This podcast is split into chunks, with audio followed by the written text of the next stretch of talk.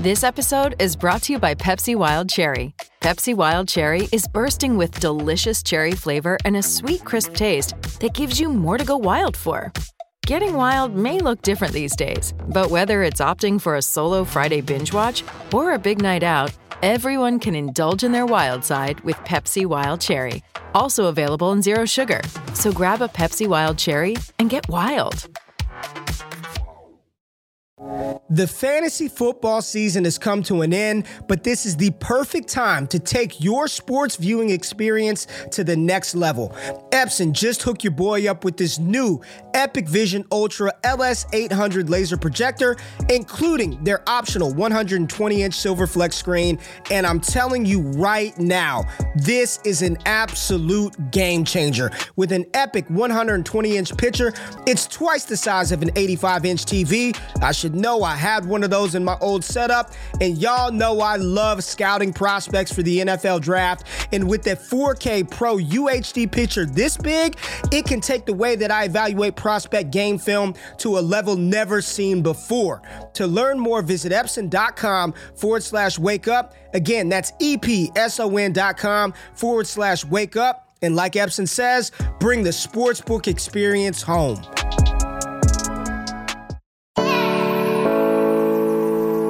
It's a destination. We are finally here.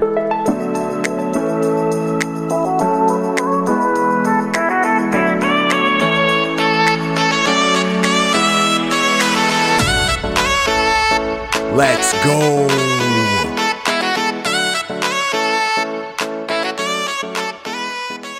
What is good, everyone? Welcome back.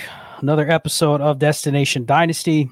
I am your gracious host, Scott Connor, at Charles Chill FFB on Twitter. Follow everything that the Destination Devi team is doing. Patreon.com slash all gas. This is the time to join.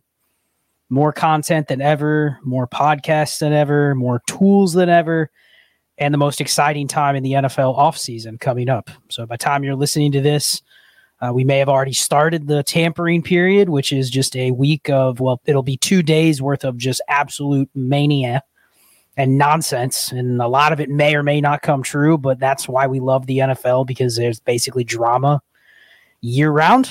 Uh, but this is a great time to join the team. Uh, our Heisman has blown up over the last month, more people than I can ever remember. And I know these guys have been there longer than me, but I was in the voice chat the other day. We had 28 people in there, and I'm going like, that's actually too many for me to even get a word in. And I'm usually in the top like five in terms of getting a word in. So check it out if you're interested. Good stuff, a lot coming. Again, patreon.com slash all gas.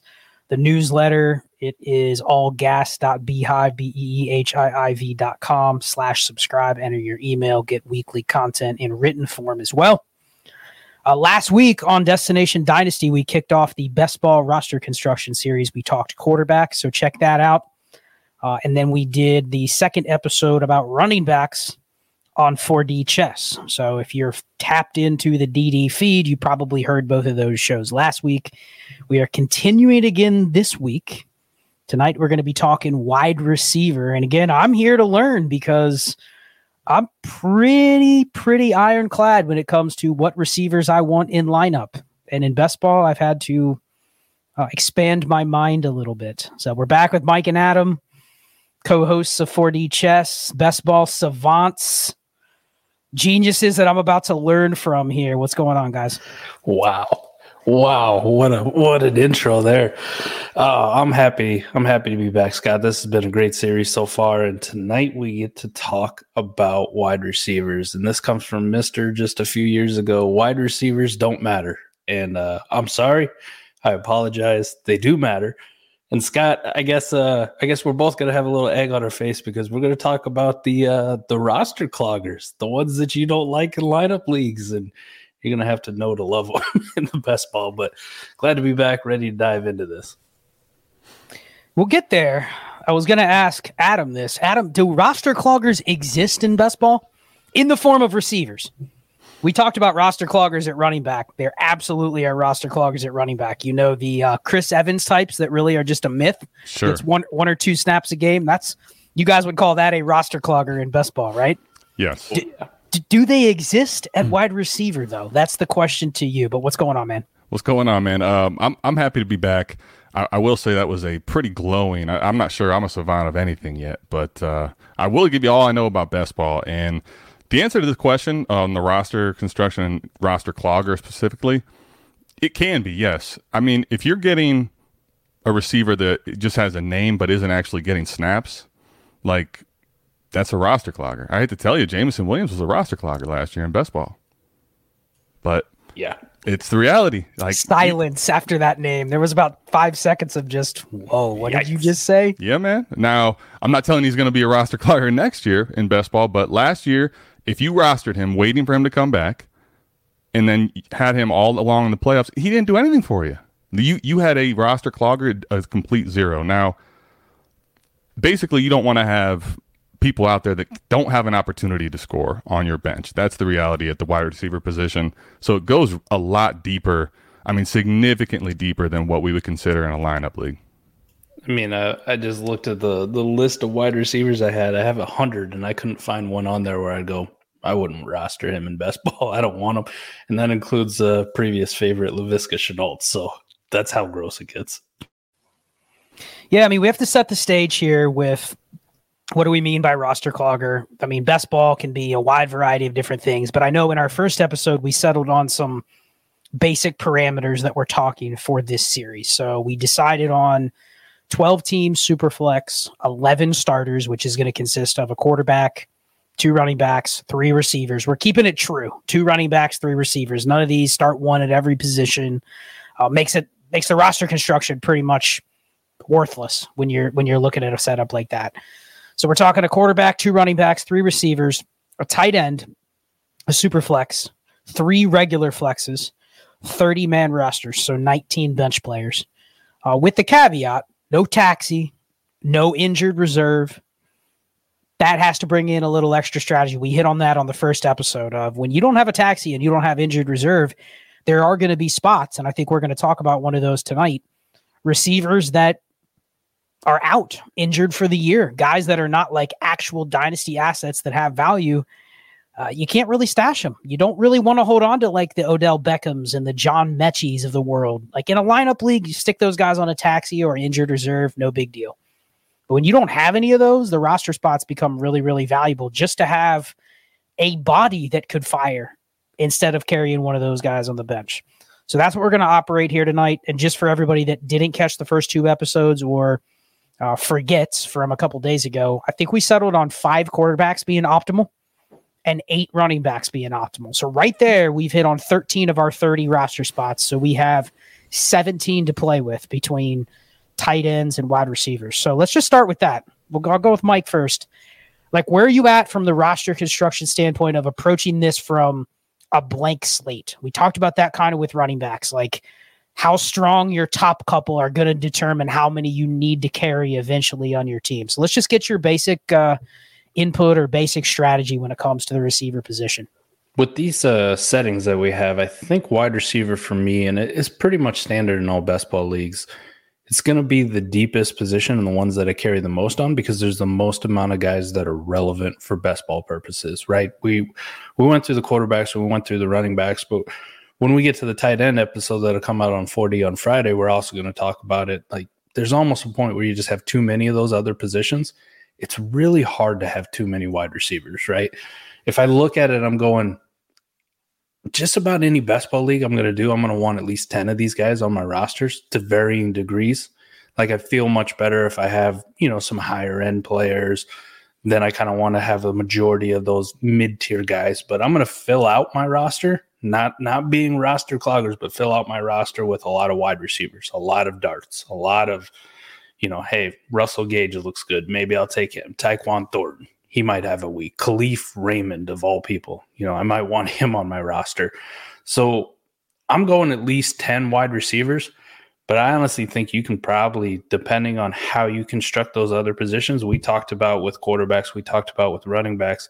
If you have higher end talent at the top, you don't need to waste as many positions as dart throws or or longer shots or or trying to backfill those positions like you do on wide receivers. So that's where you're going to to invest all those free spaces that you have, all those guys that you're going to go out and pick up af- on waivers after the draft, or all those guys, you know, in the 25th round of your startup that you don't care about, or all those dollar players if you're doing an auction startup. So that's where I'm spending my money for wide receivers. So it's going to be a deep one uh, there's a lot of interesting things to talk about with wide receivers as we get into it, but just a baseline to kick it off, Scott. I'm looking at at least 10 of these guys that I want on my team, and it's probably going to get up into the range of 15, 16, to be honest. Adam? Yeah, I mean, it, th- this is uh, going to be such a big one because the wide receiver position, you know, Mike and I were more on the wide receiver doesn't matter train last year. And, um, I think part of the reason that we said that was because in best ball, you can continue to go down the list into the wide receiver 70, 80, 90 and roster them. And they actually, you know, they're not extremely valuable pieces, but they'll make your lineup, you know, a handful of times possibly. And that actually matters. And the, the thing about it is you want to have more of the wide receiver position pretty much than all the other ones because wide receivers that do nothing for five weeks could actually pop um, just because of their snap share. So th- this one you want to have, I, I, think my number was around 12. Mike's probably right. You got to have at least 10. And I think uh, one thing I want to talk about, you know, whether it's now or um, in, the, in the future here in this episode, is what they look like and kind of like tiering what type of receivers you want to target. And the other thing, too, with this position is is you really want to make sure your FAAB budget is allocated to that position. So you, you think about last year, like Greg Dortch. Who who knew anything about Greg Dortch really going into last year?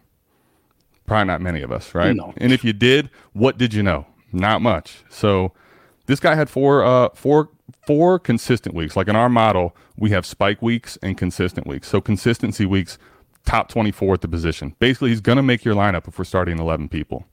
He did that four times. Most people got him on waivers last year. That that's just one example. There's a handful of them. So you, you want to have 10 to 12 and then also I think another big point is when you do your startup, okay, let's say you have 10 or 12.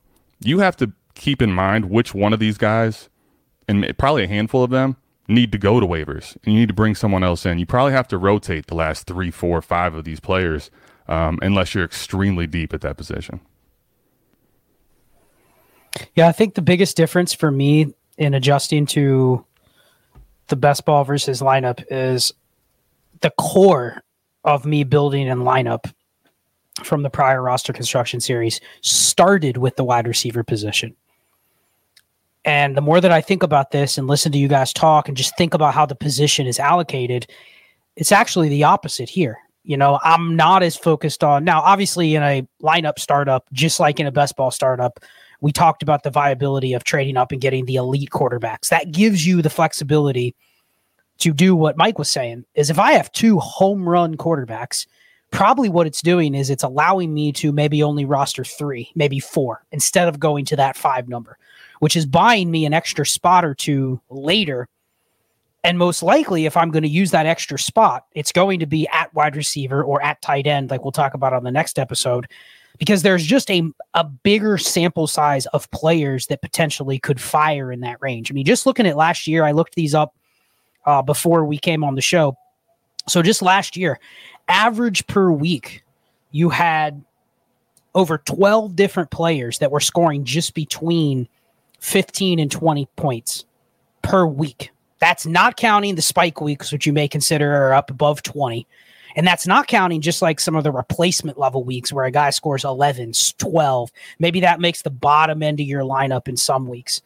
But then if you take it down to just guys that are scoring in the the double figures. So if you're just talking like between 10 and 20 points per game, I mean, it, it, was it was damn near 600 games from wide receivers across the season where that happened.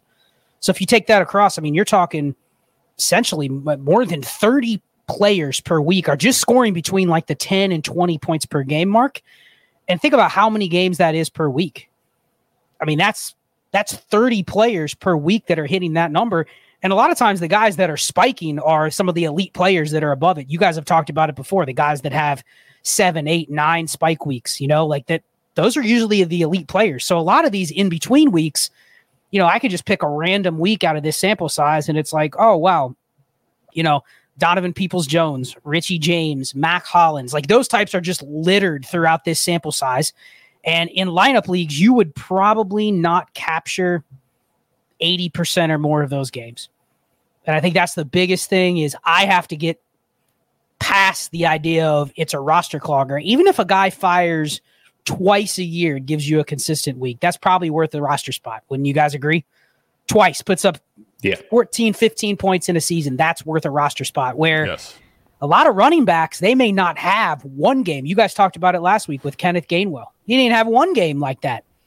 Yet, how many people would have rostered a guy like Kenneth Gainwell over not even picking the guy from the beginning of the year? I think Mike hit it on the the quarterback episode was one of the beautiful things about receivers is sometimes they just come out of nowhere.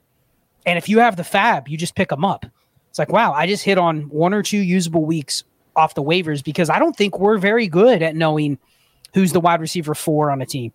Had you guys, had any of you guys heard about Trenton Irwin last year before the season started? Nope. I will say though, uh, Mike knows all about Trenton Irwin. he Uh, knows him damn. all about some Trenton Irwin. Go ahead and tell him what you know about Trenton Irwin, Mike. Man, that man cost me a championship berth because Adam picked him up.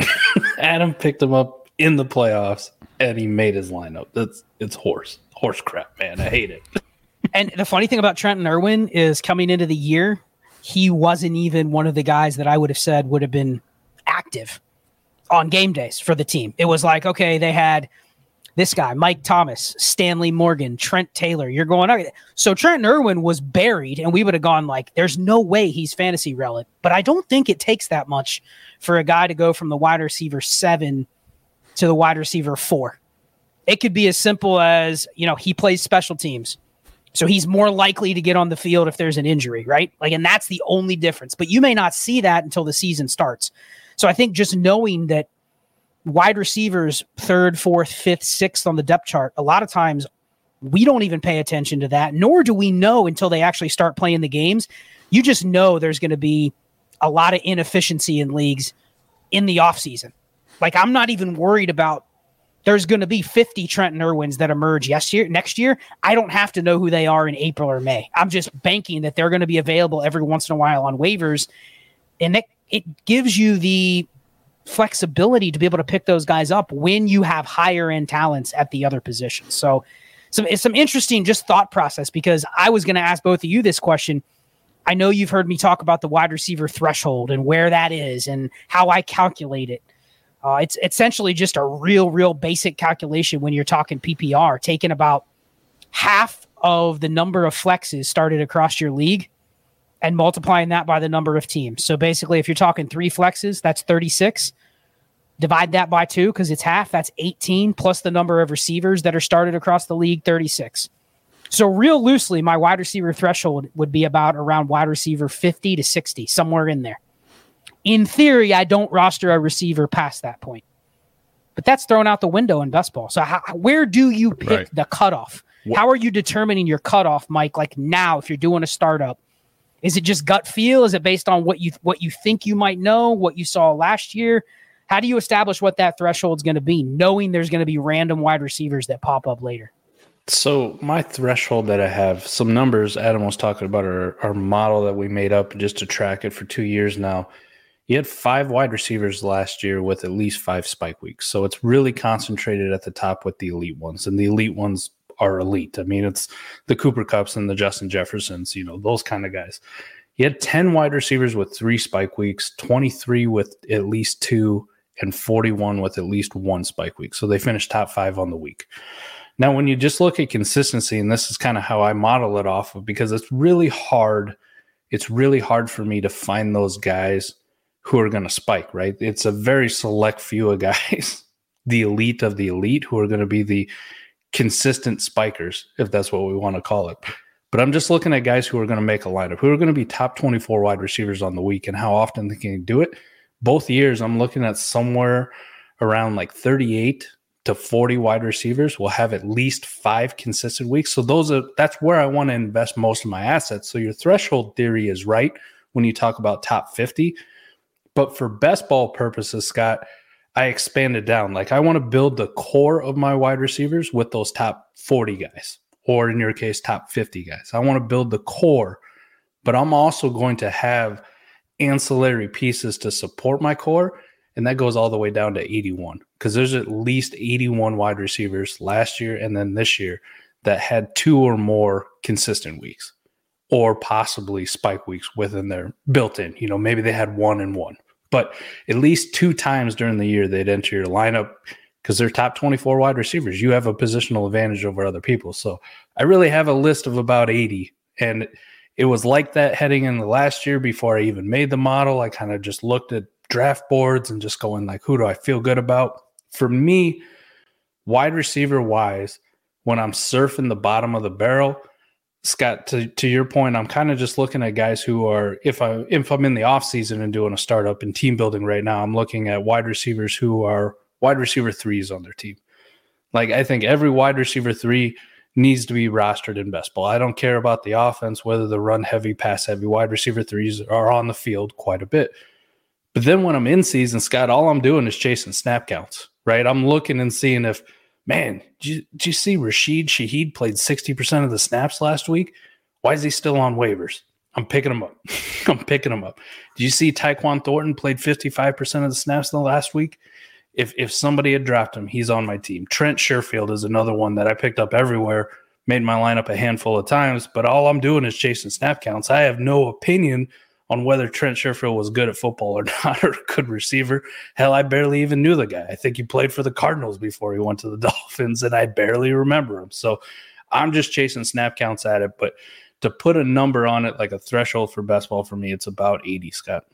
Yeah. Um, and I think, you know, that that's the right number, um, honestly. And I think I, kind of want to dig a little deeper into, I, I've kind of tiered these into four different tiers to think about it.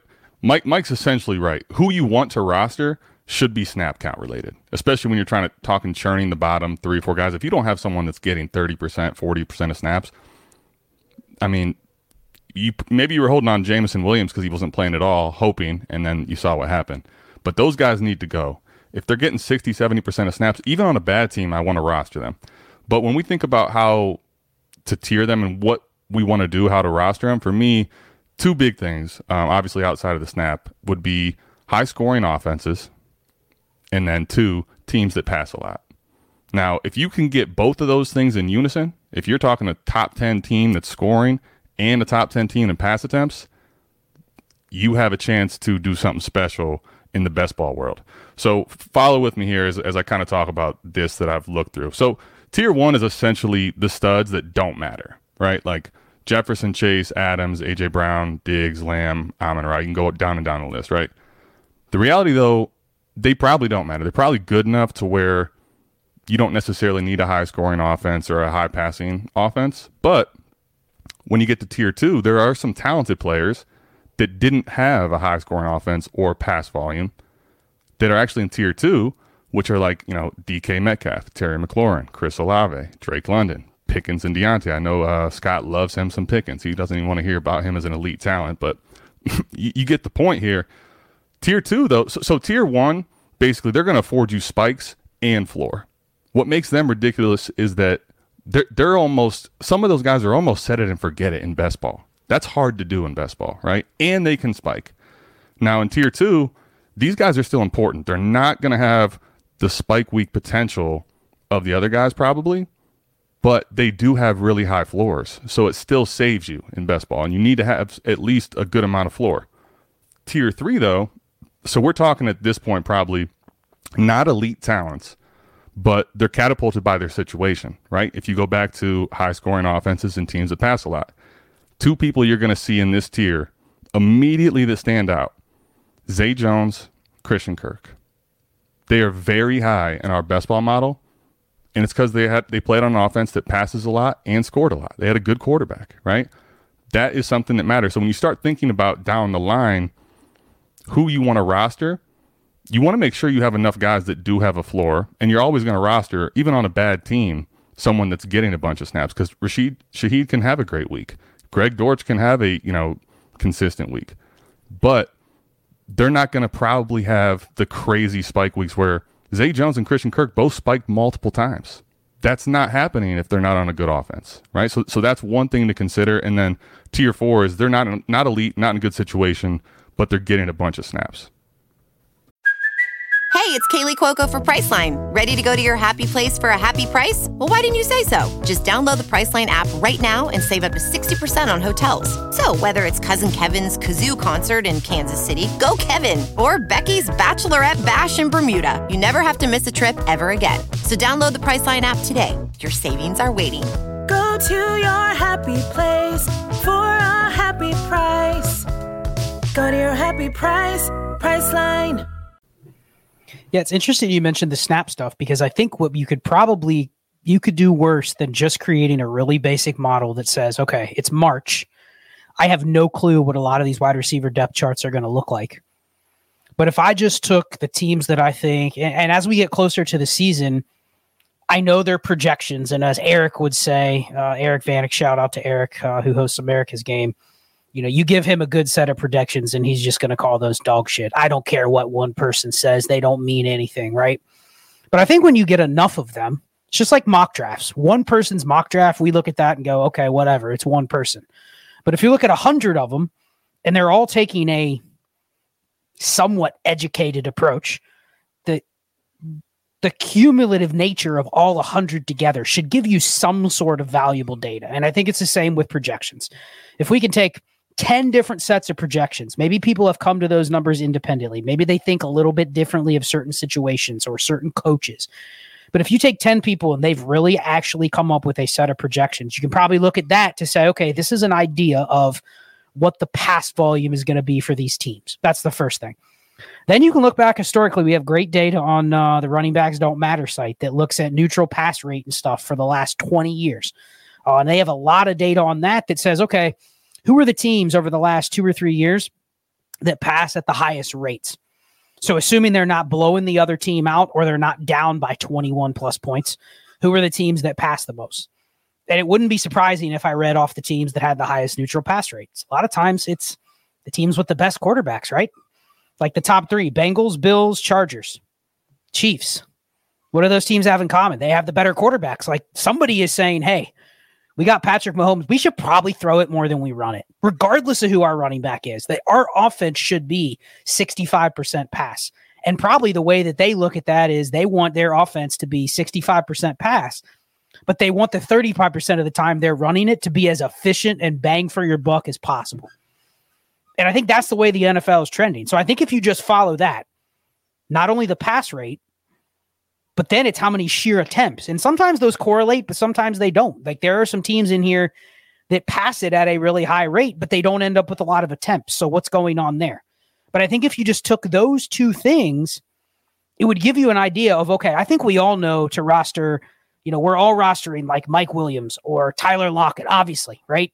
But what teams do we want to pick up the third, fourth, fifth receiver on before the season starts? Who are we trying to speculate on? It's probably not the fourth receiver on the Falcons, right? They passed it the second least number of times in the league, and they had the second lowest neutral pass rate. That is not a team that's going to pass a lot. So you can kind of look at that and say, I'm going to bet against the third or fourth receiver on the Falcons, even if maybe that's a guy that you think is going to play 50% of the snaps or more. Like that's probably not the situation to go after. So it's interesting because when I look at this, Mike, you said 81. Adam, you were probably a little bit higher if you had to put a number on it. But I look at this as the opposite of lineup. In lineup, what am I doing after wide receiver 50 to 60?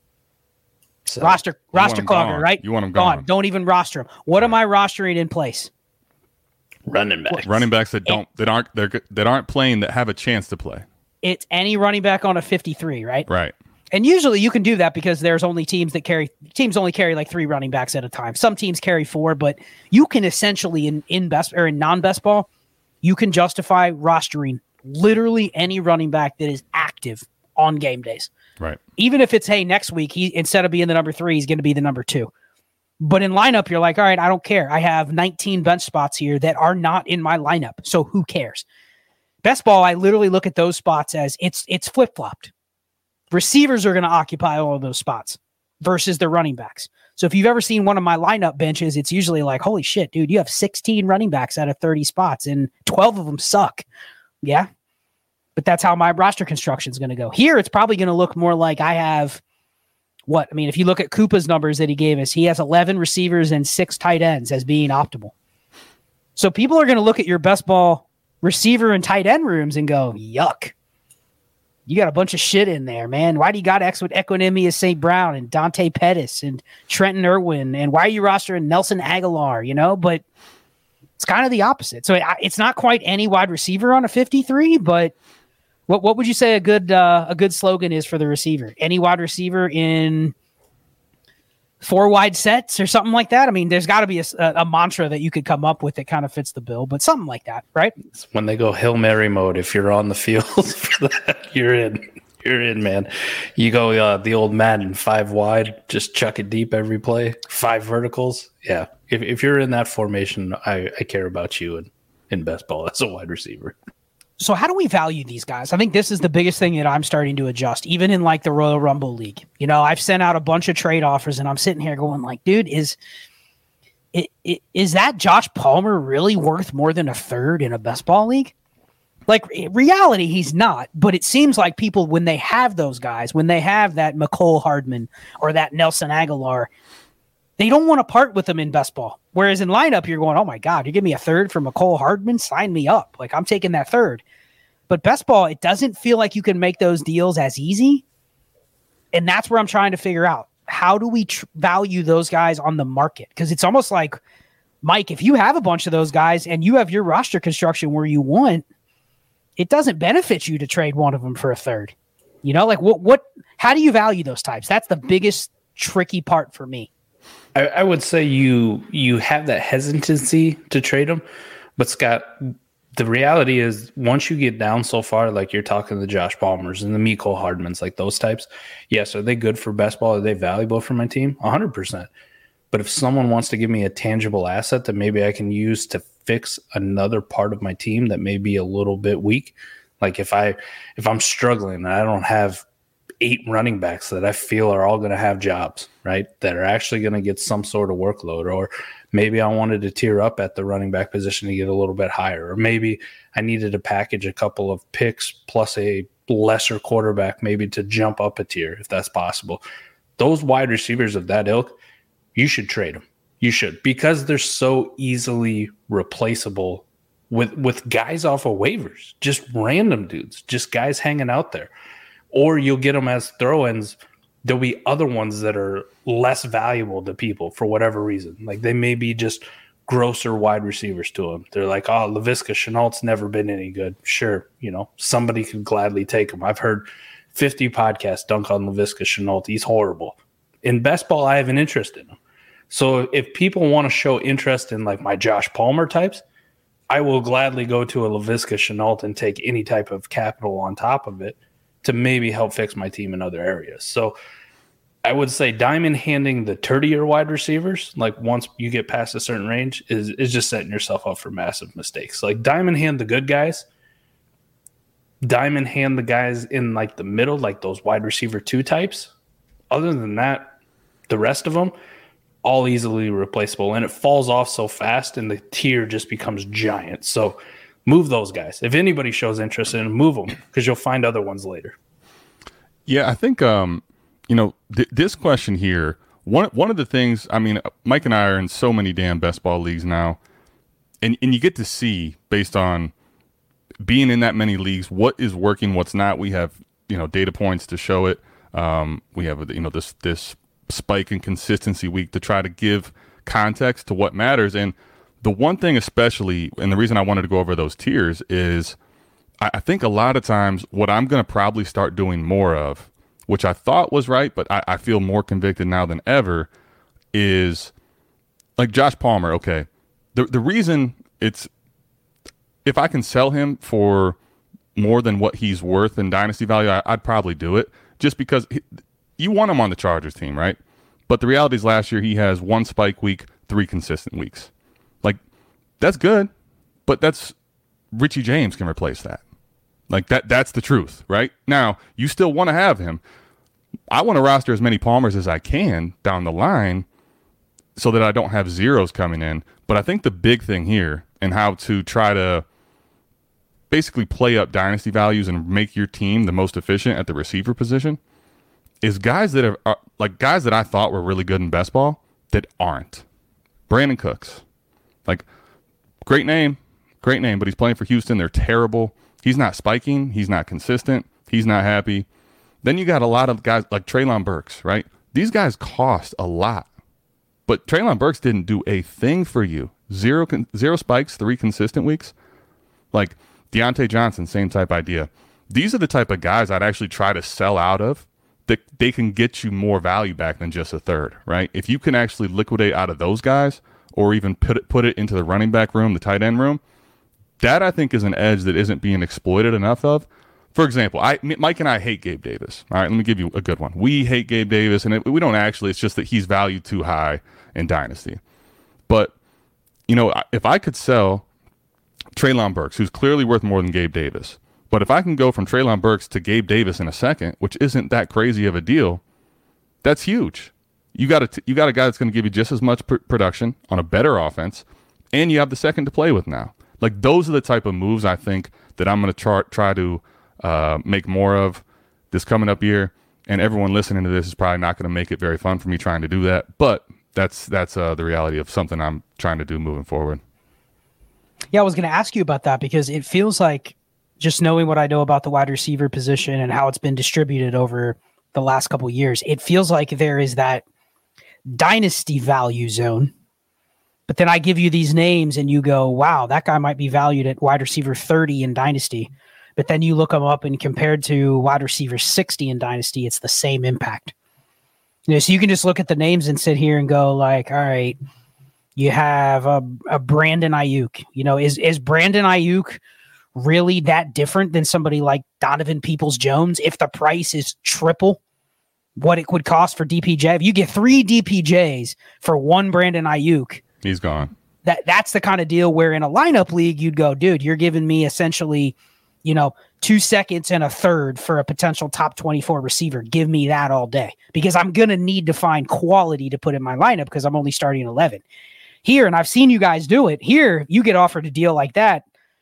Is this one of those ranges, Mike, where you're willing just to go, I don't care about the name?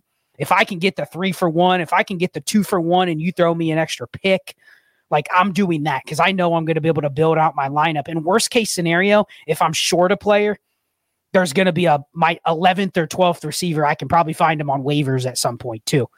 It's like that. It, are those deals you can actually see get done in dynasty leagues that are best ball? Like, are people, or is it just depend on the quality of the managers? It feels like there's a wide receiver zone where it's like the names are valuable. You said one, Treylon Burks, but I'm looking at this these wide receiver twos and threes in dynasty, and they have like late first round value in like a lineup league. But then you look at their best ball impact and you go, this guy wasn't that good. Like, why are we valuing that name over even Mecole Hardman? Like, we shit on Mecole Hardman, but he's actually not that different than some of guys. And I would go, wow, one has dynasty best ball value, or one has dynasty value. Mecole Hardman is a guy that nobody likes. Like, how do you how do you make those moves? Are they getting done? Yeah, yeah. the The simple fact is, Adam and I have talked about it for a long time. And for those of you listening, Dynasty Best Ball is relatively new. I mean, Dynasty itself is a newer form of playing, but Dynasty Best Ball, especially when Sleeper implemented it, you know, just a couple years ago was the first time that became really mainstream. I know Scott, you're you're an MFL guy. I never have been. Right, Sleeper was the the way that I was able to go into it and go, hey, this is easy to read. It looks nice. It's easy to navigate. So there was a lot of people playing on Sleeper. So when they implemented Dynasty Best Ball and you could customize your entire league, it kind of started to come on pretty quick. Adam and I probably did five, six, seven leagues maybe that first year. All of our teams were horrible. we did absolutely horrible. And then last year turned it around from what we learned in year one. But those moves are still getting done. I still post those moves that I do on Twitter and still get absolutely roasted in the comments for it. And then I go home and I win a championship and it doesn't really matter. People will always gravitate towards the names, right? That's the edge that we still have in Dynasty Best Ball. It's it's trading away Justin Jefferson and getting three, four really good pieces at wide receiver. Justin Jefferson's fantastic. He is fantastic. Whether you look at it at warp numbers, our best ball sheet, whatever. But if I trade away one guy on our model who scores 24 on the model and I get three guys or four guys that are in the tens, who's winning out on that deal? You can go week by week and go, man, Justin Jefferson wouldn't have made my lineup this week, but one of these four assets that I did sure did. And hey, look, two of them actually made my lineup, and I'm filling spots after spots. So the easiest position, at least in best ball, to tear down from is the wide receiver position because there's so many of them. Doesn't mean I don't want them because you also have to play the flip side of the game where we're playing dynasty for the long term, right? We can look at it in one year windows, two year windows, three year windows, however you want to do it. But we're also playing for the long game. We're also playing against a community of people who look at it and go, man, I only want the hot names. I only want the CeeDee Lambs. I only want the DK Metcalfs. I only want the, the Justin Jeffersons. I only want these guys. Well, if that's who everybody wants, that's who I also want on my team because that's how I get deals done, right? If I have a team full of Brandon Aiyuk's, I got to find other Brandon Aiyuk stands who believe in him in order to trade him away. But to your main point, Scott, if somebody comes to you and has that that interest, whether it's Brandon Aiyuk or Josh Palmer or whatever tier we're talking about here, yes, be all over it. Be ready to tear down be ready to kind of take a in a, a, look at it and go, man, Brandon Aiyuk has more dynasty value. I need to exploit this because what he gives me in best ball production does not add up. Let me go get, like you said, three Donovan People Jones types, and I'll just come out on top in the end. Like I'll be completely fine. So yes, you can still do it. That was a long way of saying yes. Yes, Scott, you can you can do these tear downs. They are available maybe not in the Royal Rumble just because everybody's sharp and listens to us do podcasts about it and, you know, has seen people just get raked over the coals and deals before. But in most of the leagues that people are going to play in with just a bunch of averages or randoms, you can get these done all day. Yeah, I think I think like Brandon Aiyuk, right? So I have actually quite a bit of Brandon Aiyuk exposure, so I can speak to this one a, a lot. Um, but the uh, the um the, the thing is when when I talk about Brandon Aiyuk, um, having a bunch of exposure to him, I, I can tell you that the reality is people don't really they don't really tend to offer me something that's over the world for him. He's kind of more in that range that's devalued. So I actually look at him being on a good scoring offense and being efficient and like I, I, I like Brandon Aiyuk still. Now if someone was to offer me three pieces for him, he's gone. The the tough part I think is where you get the real big crazy three and four for ones. That comes with like the elite territory guys. And a lot of times people have this name attachment to, you know, Davante Adams, AJ Brown, Stefon Diggs, Justin Jefferson, whoever it is, and they can't let go for three or four legit pieces. Um, but but that that basically applies to anybody in on the receiver room, running back room, tight end room. The only exception where you have to really look at it a little closer and different would be at the quarterback position. Um, I, I, do think though, like you know, getting out of some of these guys on on dynasty value where their production isn't good in best ball, something I want to try. I, I do want to give a couple names here too. That um, like DJ Moore's one. He he may not be as viable now given how much hype he'll get going to Chicago. But guys that were not in the high passing offense and high scoring offenses that actually spiked at least once and some, many of them twice. Uh, DJ Moore, Amari Cooper, Michael Pittman, and Garrett Wilson. And th- the reason I bring them up is like I went through and scoured this. And and when you think about that, right? So that means they're talented enough in their shitty situations to spike still. And I'm not saying you, you know, this is more of a strategy show than it is like a player analysis show. But the reason that is intriguing to me is they're already spiking in a bad situation. What if the situation got better, right? Because when I look at spike weeks, there's only like 10 to 12 guys that have more than two spike weeks, period, out there. So if, if they're doing this in bad situations, these are guys that if the situation changes, wow, maybe something totally different is going to happen one, I think that's reasonable dynasty value wise because of the age. And with talking about a situation changing, I mean, you know, Deshaun Watson being there for the full year, and I think there's a lot of talk of them opening it up and passing more. Amari Cooper, especially, is one that I'm at cost very interested in best ball. Yeah, it's interesting you brought up some of those names because I was thinking along the lines of just the typical dynasty manager now that is obsessed with young wide receivers, guys with the name cachet. But then I sit here and I look at, you know, just the distribution of points from somebody like Jalen Waddle or Tee Higgins, Chris Olave. Like it feels like those types are very good players. I mean, I talk, I call them uh, in lineup. I would say they've already passed the sniff test that they are good NFL receivers. They they could have that, you know that they're getting to wide receiver two numbers just by showing up. But they're valued like they have this mystique potential to get higher than that. Now, in pockets of time, they've done that.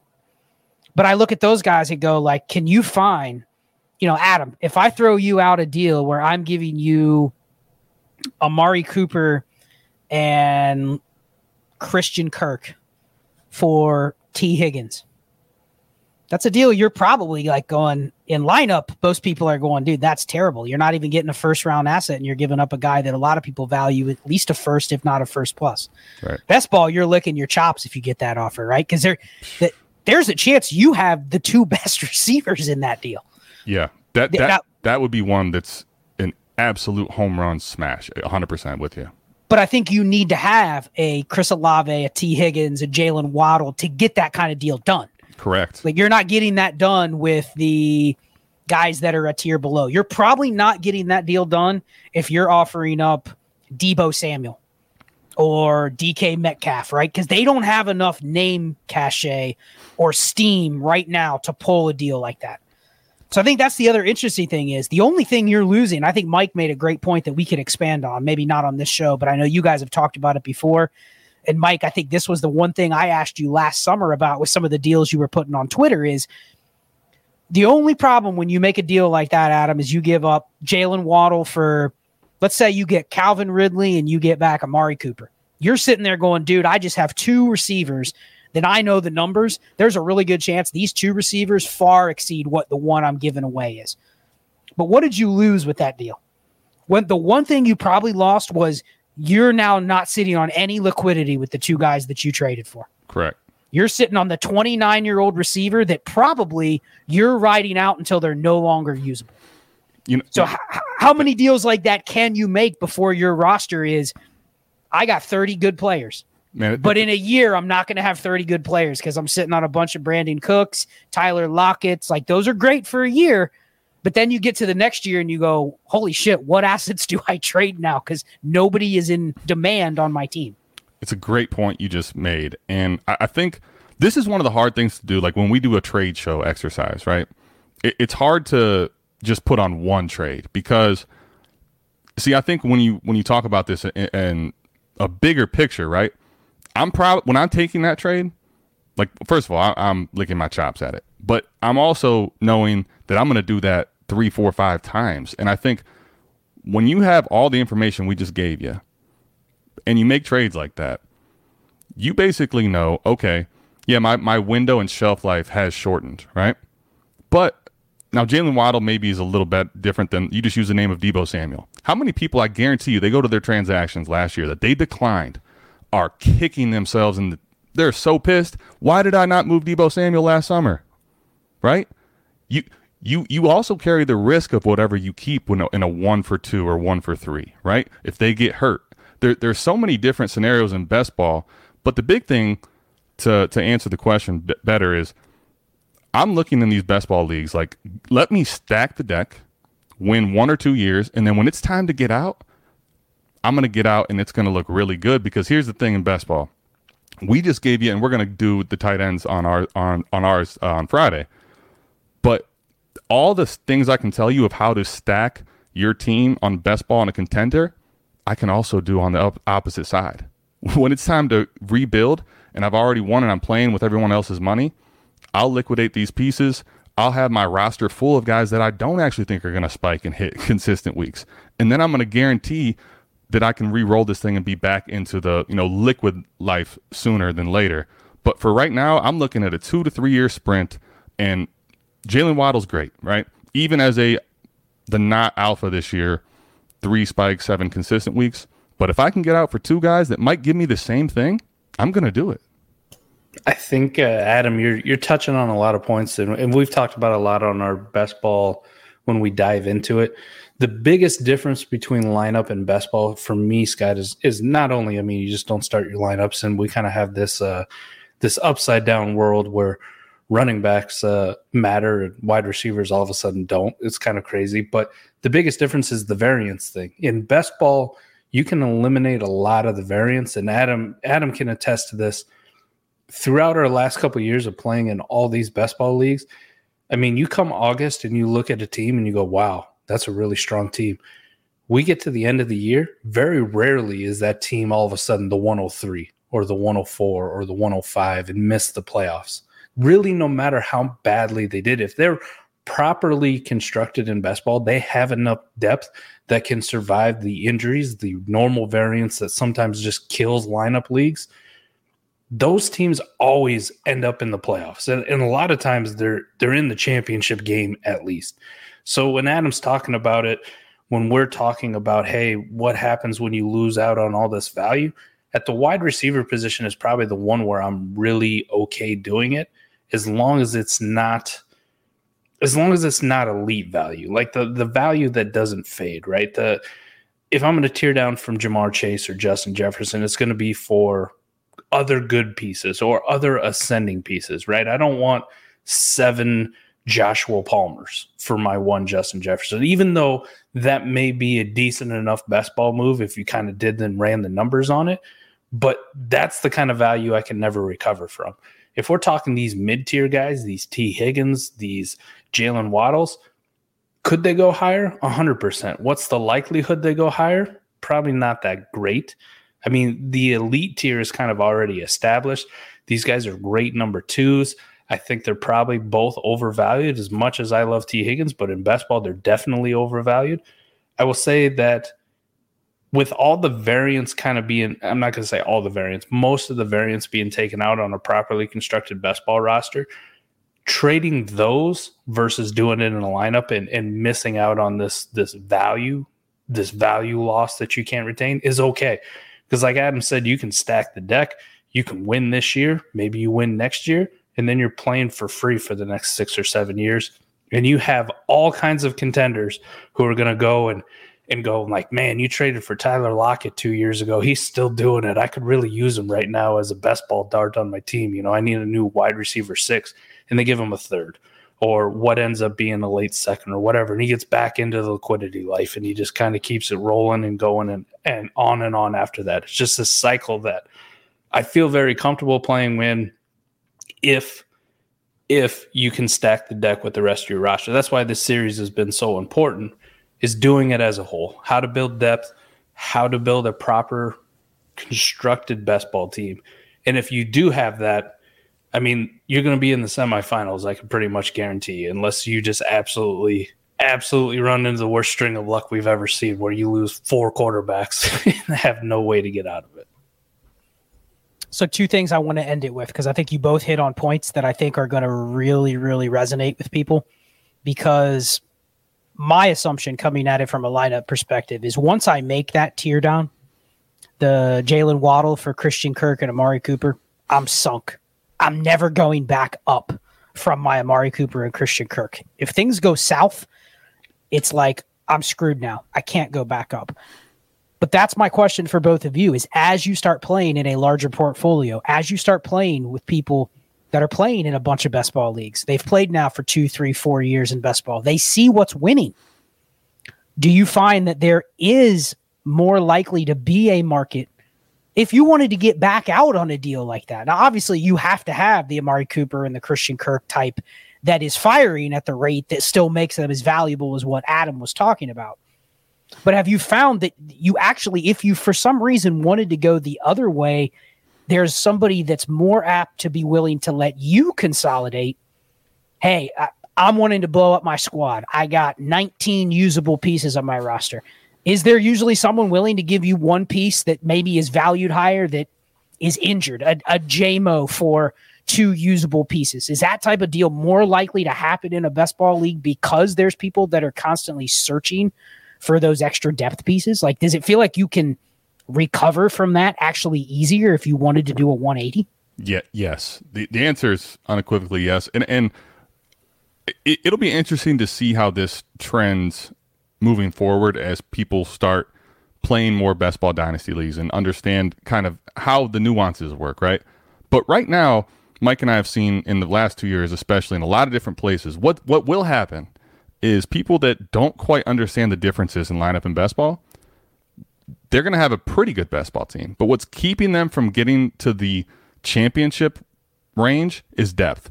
And even early when they think they're fine, there will be attrition that happens to them at some point, and that's when they realize, shit, I have to get out of Ja'Marr Chase if I want a chance. I got to get out of some of these elite assets because I don't have enough depth, right?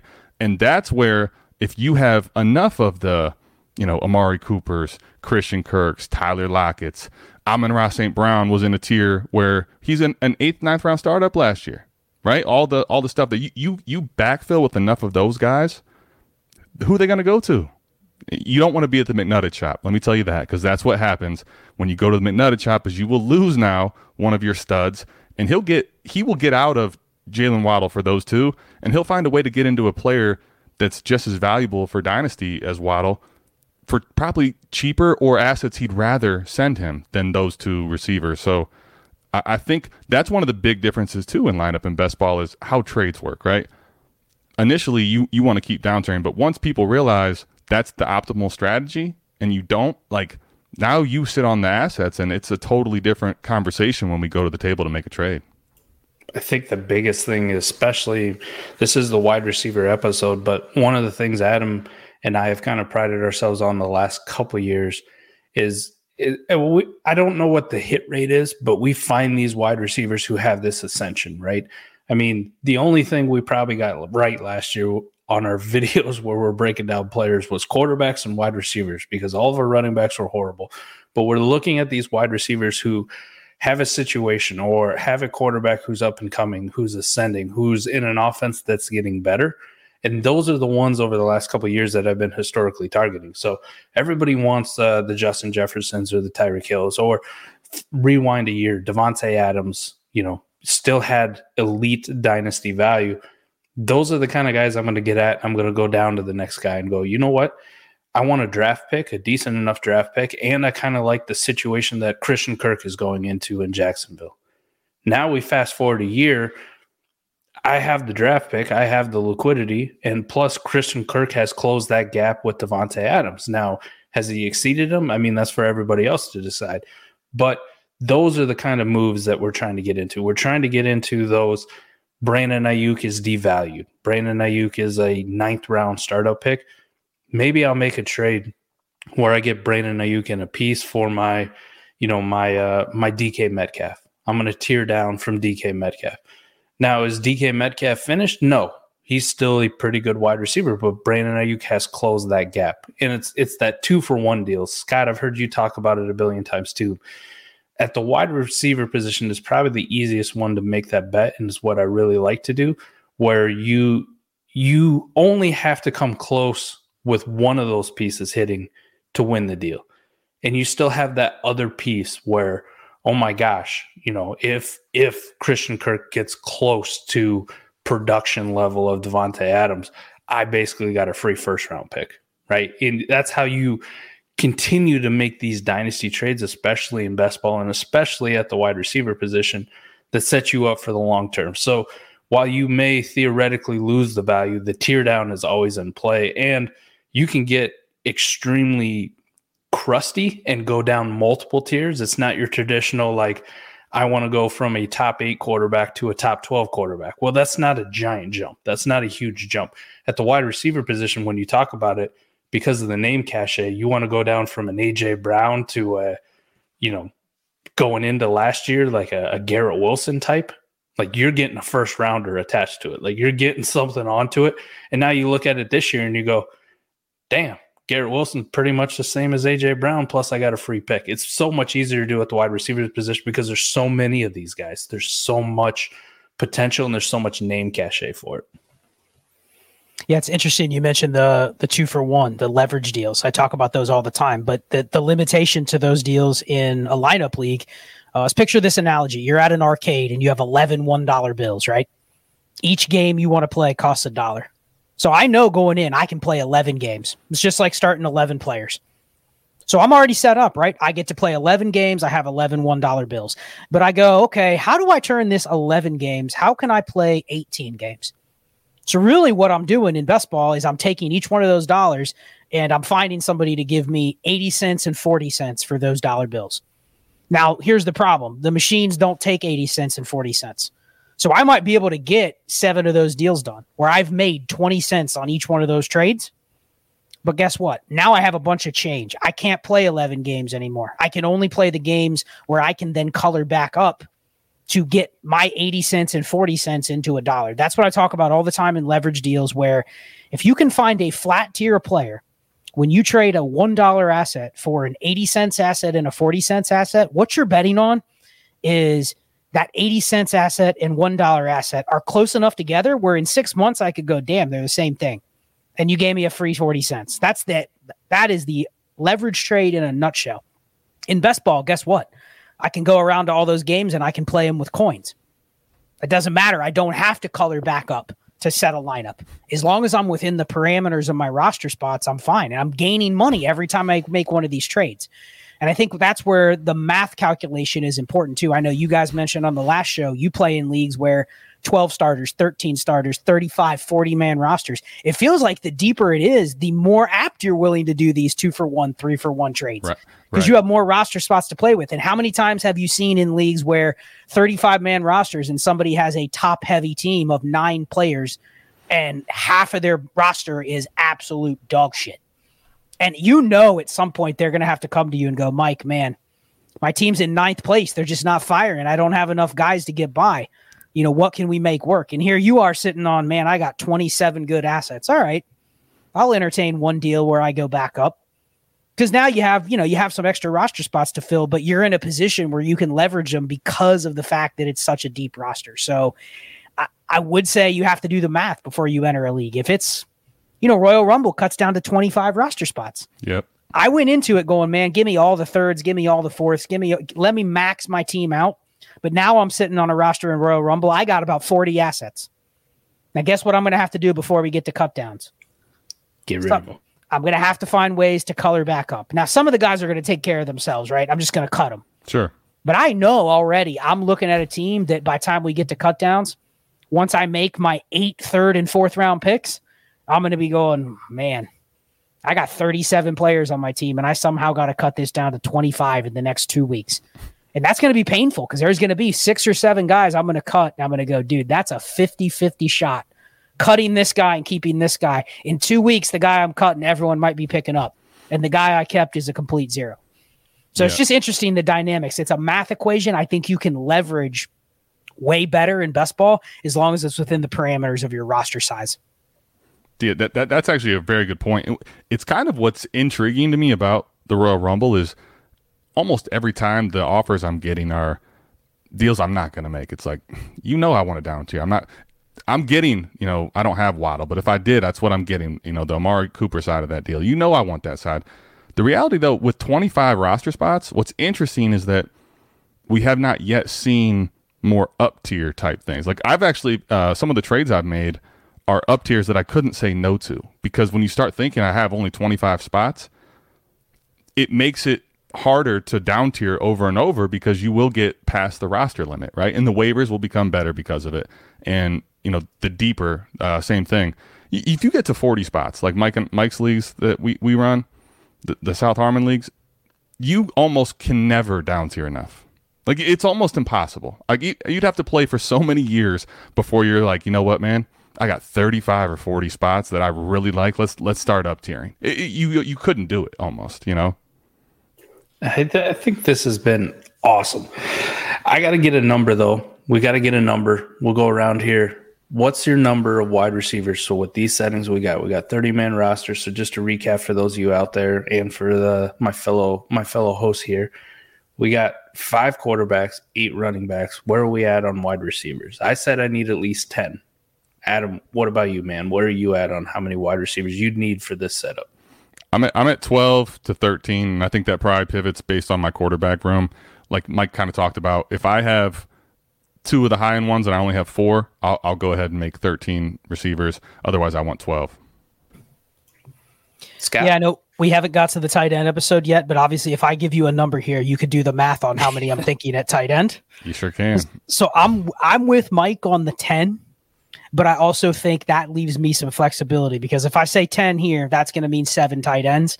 But I think you could probably flex, you know, two each way when it comes to receivers or tight ends. You could probably go ten receivers, seven tight ends, or you could go five tight ends, 12 receivers and get away with it either way. You might even be able to go out to 13 and 4. That's that's probably getting a little slim on tight end, which we'll talk about on the next show, but because it's 1.75 premium, and I think when you get into 2 PPR, dude, I'm in a league that's 2.75 PPR for tight ends.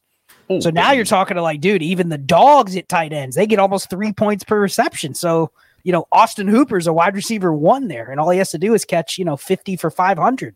That's crazy because it, that's crazy because it takes the touchdown only tight ends even further down from the equation. It it does, but but even like the Dawson Knoxes of the world, you're going, damn, if he's gonna catch me 50 balls, I'm multiplying that by three. You know what I mean? For sure. Like it, I, you need to catch 125 passes as a receiver to equal Dawson Knox. So, I yeah, I think I'm probably at 10 with just the the flexibility to go a little bit higher or lower depending on the quality of my tight ends and receivers.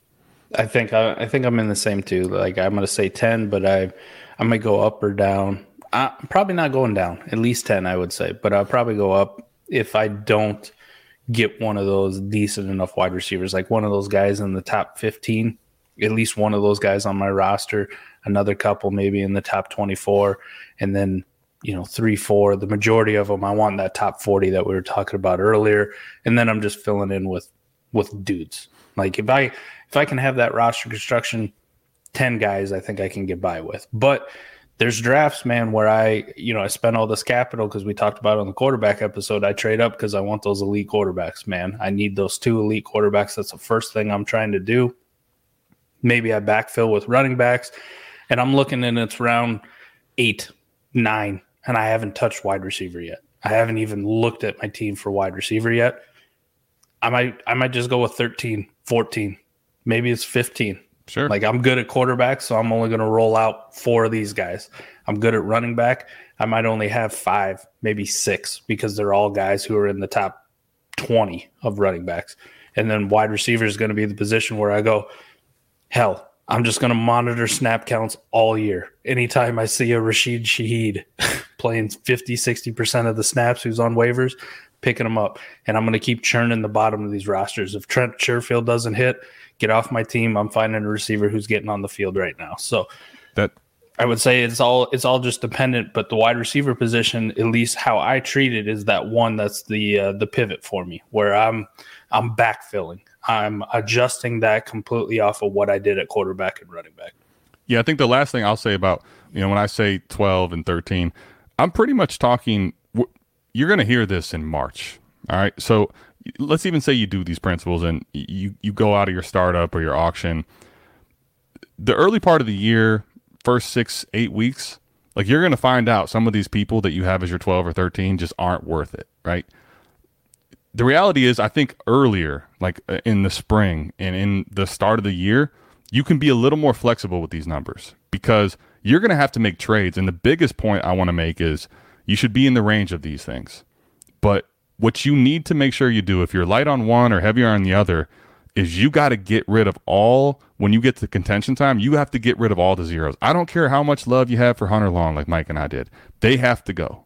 You have, I don't care what position it's at, unless it's like a, cor- if it's not a starter for you, they're not going to have a chance to make your team ever.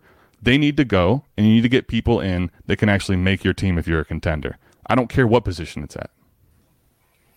Yeah, you dropped the name that we'll uh, we'll talk a little bit about on the last episode on the tight end show, and I think the tight end show will be a little bit quicker because really it's just like the icing on the cake when we're talking about this because tight end is one of those positions where the landscape is really really flat, but in best ball that matters.